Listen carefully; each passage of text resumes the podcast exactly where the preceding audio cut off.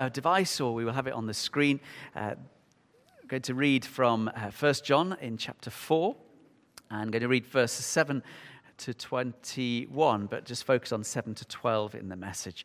But it's a really fantastic, I mean, all scripture is. But uh, as I was reading it and reflecting on it, this, it's kind of like this, this stuff that, that John is writing in, in this theme of mending nets, uh, as we've been talking about, uh, of John, the one who was called, uh, was mending his nets. There's something deeply uh, important that, that, that helps mend us in the things that he teaches and shares and, and exhorts us in. So, uh, in this, um, in this kind of like this hardware of the gospel that we're reading, or key code, the foundation, the blueprint, the structure, the essential stuff. I pray it won't just seem like, yeah, yeah I know this. Dear friends, let us love one another. For love comes from God. Everyone who loves has been born of God and knows God.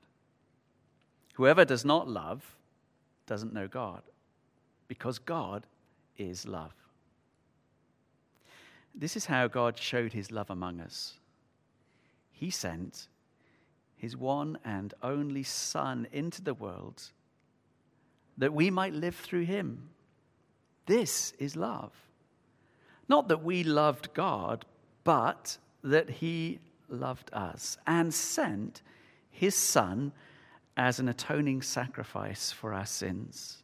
Dear friends, since God so loved us, we also ought to love one another. No one has ever seen God, but if we love one another, God lives in us, and his love is made complete in us. This is how we know that we live in him and he in us. He has given us his spirit. And we have seen and testify that the Father has sent his Son to be the Savior of the world. If anyone acknowledges that Jesus is the Son of God, God lives in them and they in God. And so we know and rely on the love God has for us. God is love. Whoever lives in love lives in God and God in them. This is how love is made complete among us, so that we will have confidence on the day of judgment. In this world, we are like Jesus. There is no fear in love, but perfect love drives out fear, because fear has to do with punishment. The one who fears is not made perfect in love. We love because he first loved us. Whoever claims to love God yet hates a brother or sister is a liar. For whoever does not love their brother and sister whom they've seen cannot love God, whom they've not seen. And he has given us this command anyone who loves God must also love their brother and sister. I title this uh, talk, message, Lessons in Love. You may have heard of a song about that in the 80s. And as such as I was indicating before, this, this text, this passage is like a rich seam. If you're mining something and you come across a rich seam, it's like, this is so precious. Let us just re- stay here.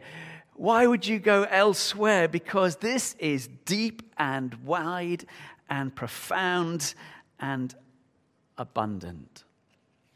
Lessons in love. On the 25th of June in 1967, approximately 400 million people across 26 countries watched the Beatles perform one of their songs, All You Need Is Love. It got repeated at one of the Queen's do's at Buckingham Palace, and it didn't stop. If you remember that, all you need is love to do that. Anyway, and they wanted to come up with a simple song that could be understood and across all nations. Well, it, it's a great song, and we can understand the cry of their hearts in writing it. All you need is love if we would just have kind of love in that song as it was expressed, then all the problems would vanish. I don't think it was quite to the mark. Close, perhaps. But what John wants us to grasp in this deep and wide and beautiful passage is what we really need is God who is love. Actually, even more significantly, what we really need is Jesus, who is sent by the Father, who is love.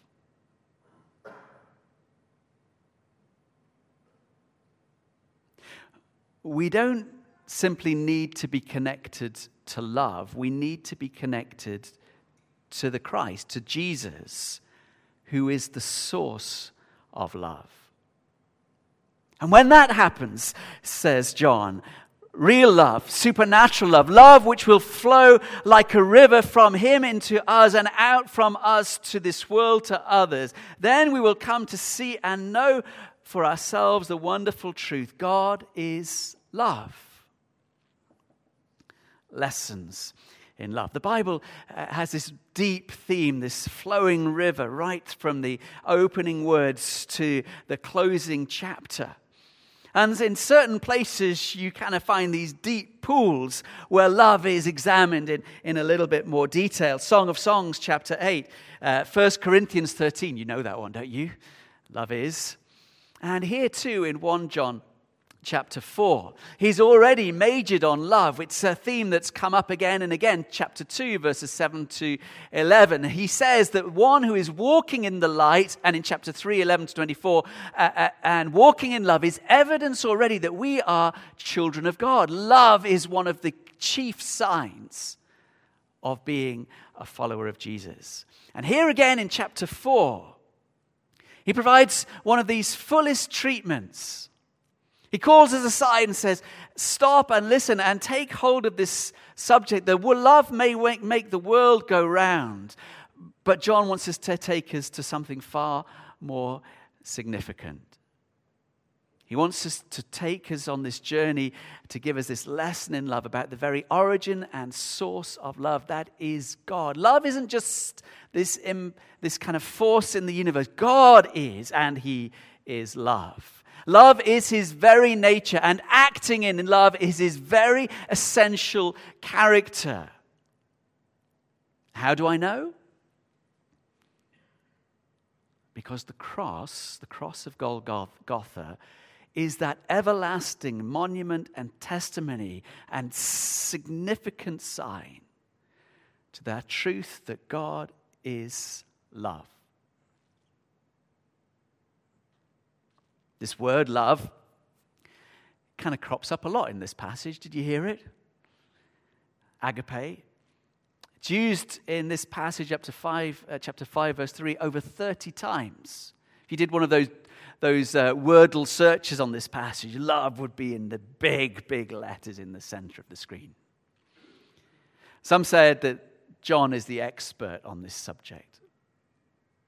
Paul, sometimes people say, is the apostle who speaks about faith. Peter about hope. James about, about living that out in good works. But John is the one who majors on love. That's slightly caricaturing them. Please uh, don't apply that too hard. But there is something that gets John going about God's love, rightly so.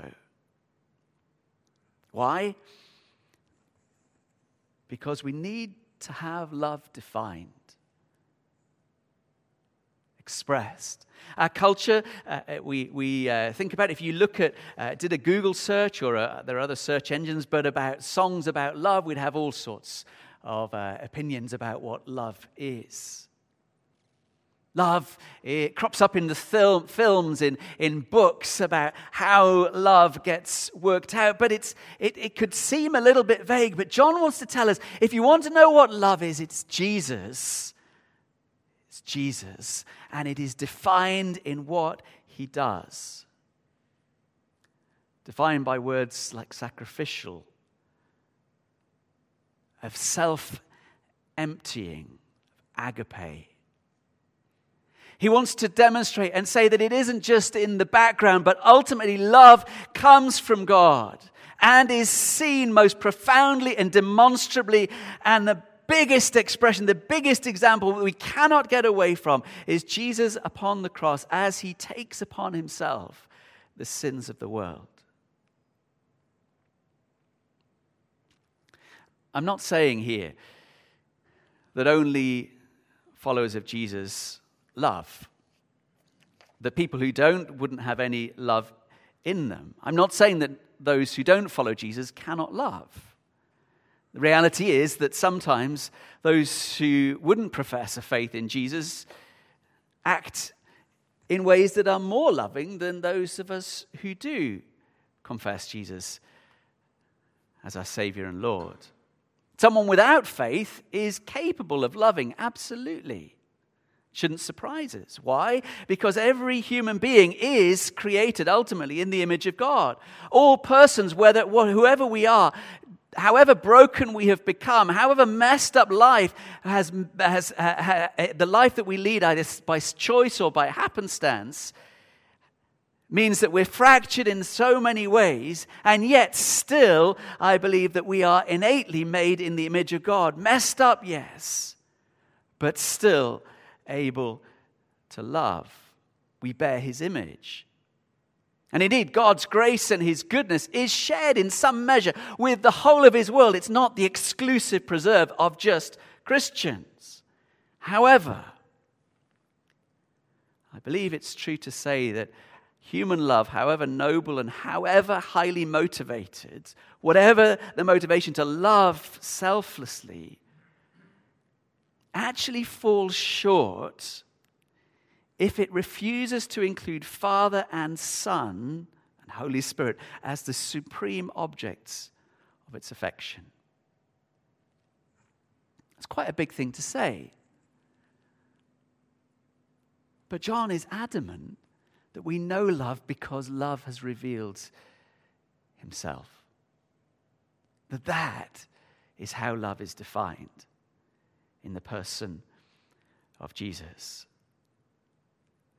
Love that ultimately fails to honor the greatest love command of all, the command to love God with all that we are and to love neighbor as self, as that point of committed, obedient worship falls short of. So, lessons in love that John would have us hear. Loving others gives us evidence that we've been born of God. Love one another, he says tenderly. Dear friends, verse 7, love one another. Let us love one another. I know there's a tendency to, to, to pull that apart and, and, and find out how this might be and how to, and, and there's value in that. But his statement is bold and wide love one another.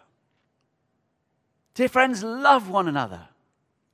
Go on, love one another. And he repeats it in verse 11 and 12. Why? Because love is from God. Real love, true love, love that always has its source and origin in God. And whoever loves with this love, uh, this God kind of love, gives evidence, shows that we have been born of God. That if anywhere in the world should see what love is, look, Christians should be witness uh, the first witnesses and an example and exhibit A and B and C. This is what it looks like. Why? Because we've become regenerate in Him. We've been born again in Him and that we are united with Him. We are now living in Him in light and in God's love. Love has its very origin and source in God. And the evidence, John would apply,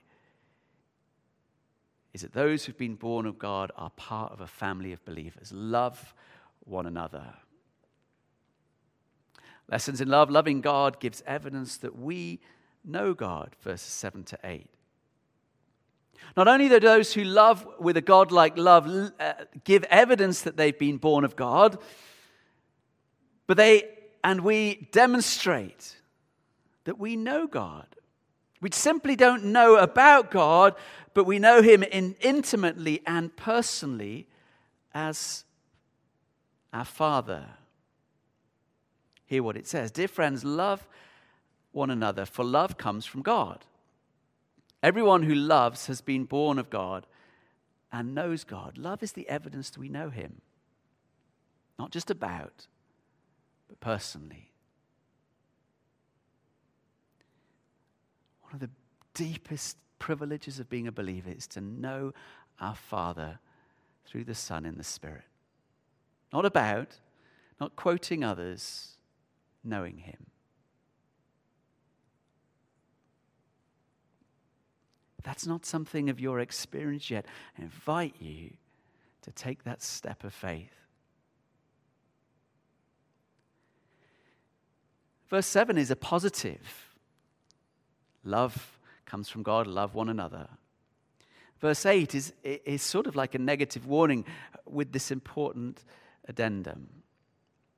Whoever does not love does not know God, because God is love.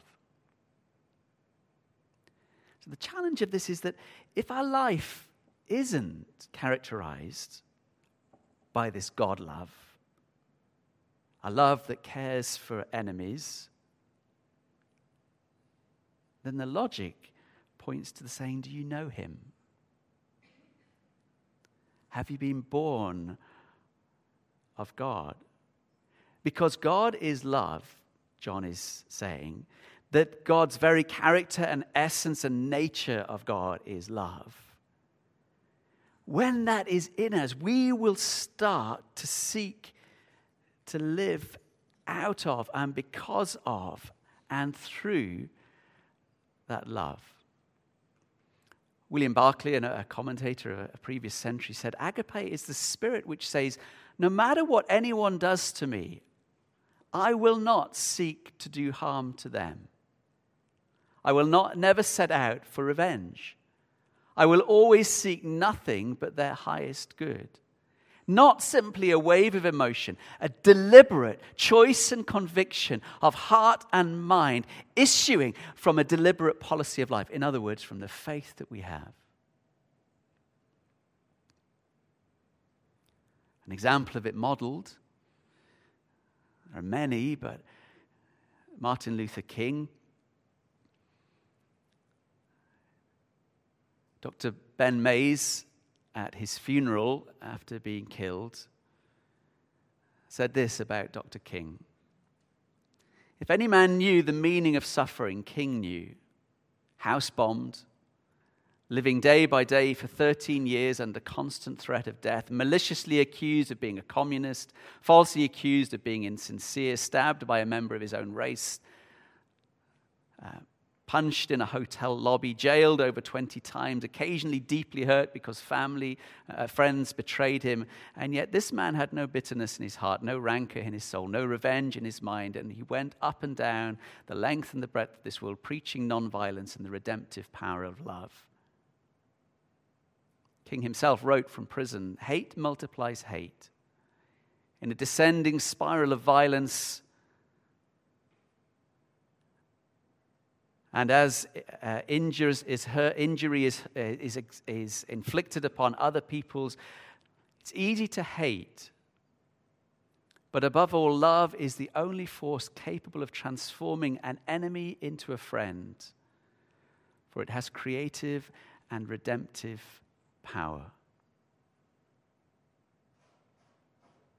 God's nature is love. John's logic is this God is love. Those who have been born of God and know God are God's children. And therefore, God's children have God's nature. And therefore, God's children, therefore, will love. Love sources God, and we love like God loves. Because we are connected, we are in Him.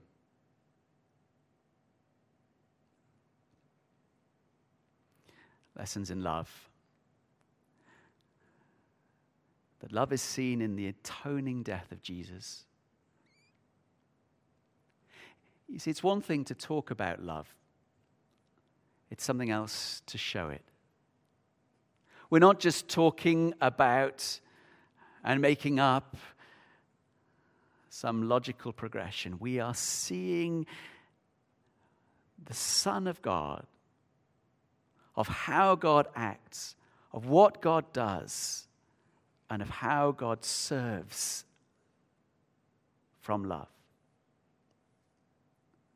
If you're hurting and wondering, does anyone love you? And that is a common experience in our world because of abuse or abandonment, of betrayal, of being lied to, of misrepresented, of just hurt and wounded.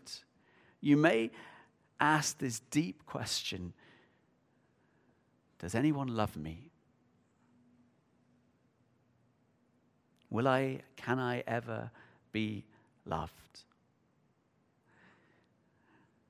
The truth is, yes, you are. The gospel is a resounding yes to those questions. You are loved and will always be loved by a God who is love and wants to shower you and deluge you with his love. How do you we know? How can I be adamant and categoric on this? Because he sent his son. Jesus matters. To make sure that we don't miss it John says it twice in verses 9 to 10. God sent his son for you and for me for this world. Lessons in love. God sent his son that we might live. That's why Jesus matters. God's love is revealed. It's made manifest. It's made clear. It's put on public display for us all to see. We are witnesses to this, John says that God sent his one and only Son into this world so that we might live through him. This word only is only used five times in the New Testament, referencing Jesus, and it means uniquely, one of a kind, set apart from everything else. There is no one else, no one else like Jesus. He is the hope. That famous verse written on motorway bridges, John 3:16. God so loved the world that he gave his one and only Son. That the Father sends his Son from heaven because he wants us to know and trust him, that we might live through him. And the shock of the gospel is that God sent his son that he might die. Wait a minute. Lessons in love the most wonderful and the most important verses in the Bible. That the initiative here is God taking and loving us. That expresses the magnitude of high and deep and wide, wide is the love of God in the gift of his Son for us. Why does Jesus matter? Because the Father sent him in the fullness of his love. God didn't send an emissary or an angel, he sent his Son, his one and only unique Son. God didn't send his Son just to live and show, but he sent his Son to die. And this wasn't an ordinary death nor was it a simple death of a martyr. It was the death of a Savior, dying in our place and bearing our punishment. Tim Keller writes and says rightly the gospel is that Jesus lived the life you should have lived and died the death you should have died in your place. So God can receive you not only for your record and sake, but for his, Jesus' record and sake. Well, that amazing commentator, John Stott, in the cross of Christ. For the essence of sin is man substituting himself for God, while the essence of salvation is God substituting himself for humanity. A human asserts himself against God and puts himself where only God deserves to be. God sacrifices himself for humanity and puts himself where only man deserves to be. And in verses 11 to 12, lessons in love. Love is perfected in us when we love others. The trajectory of John's thoughts is so amazing. That because of his love, as, as the persecuted church we've prayed for have discovered, we have found the greater love in Jesus Christ, that he has appended as we have come to be at peace with the Father. And why would an Afghanistani believer at the cost of life go door to door? Why? Because of love. Why does Mother Teresa uh, stoop with those at the door of death when everything else would point to say, there's not much you really can do? But in the, that moment, in the grips and the jaws of death, in a city that celebrates the God of death, to say life is precious and God loves you, even at that threshold, into eternal lostness. You are loved.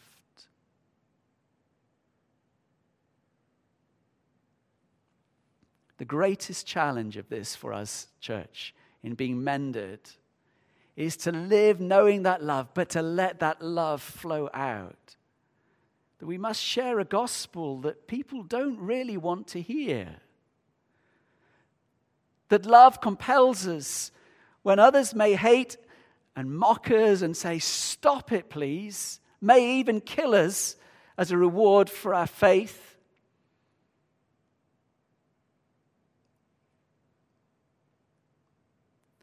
But we are connected and in Jesus through new birth that we must go and live like Jesus among our friends and enemies. Dear friends, John says again,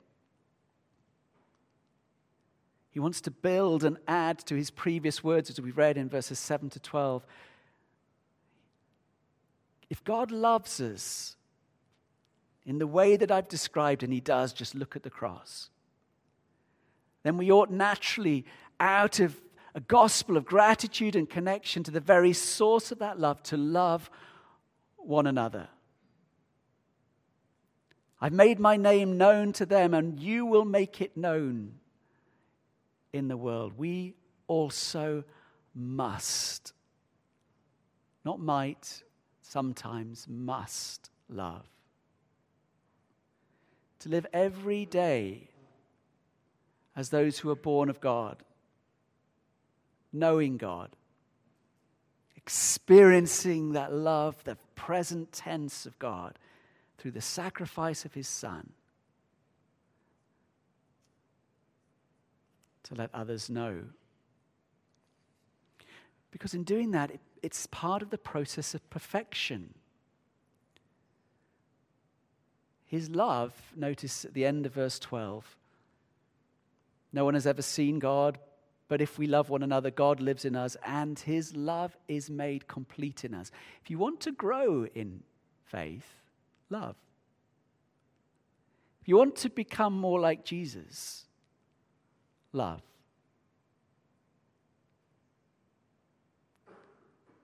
I started the service with some verses from Exodus where Moses kind of saw but didn't.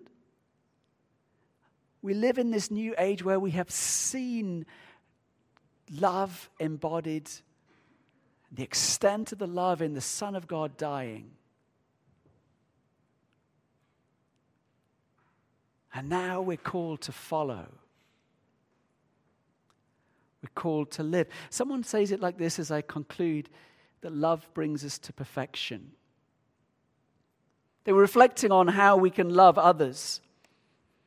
And they said this that the love for equals for those who are like us is good, but it's kind of like a human thing of a friend to a friend, of a brother or sister to a sister and brother. It is to love what is loving and lovely, the world smiles. It's easy to love your children when they're okay, isn't it? When they're doing everything right, when your friends are just good to be with. That's good love, yeah.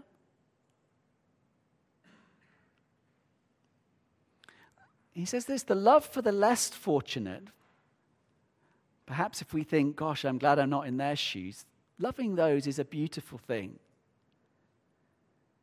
The love for those who suffer, for those who are poor or the sick or the failures and the unlovely, that's compassion and it touches the heart of the world and it's good.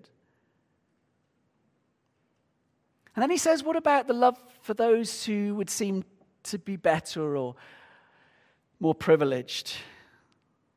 He says the love for the fortunate is a rare thing. To love those who succeed where we fail. That's tough, isn't it?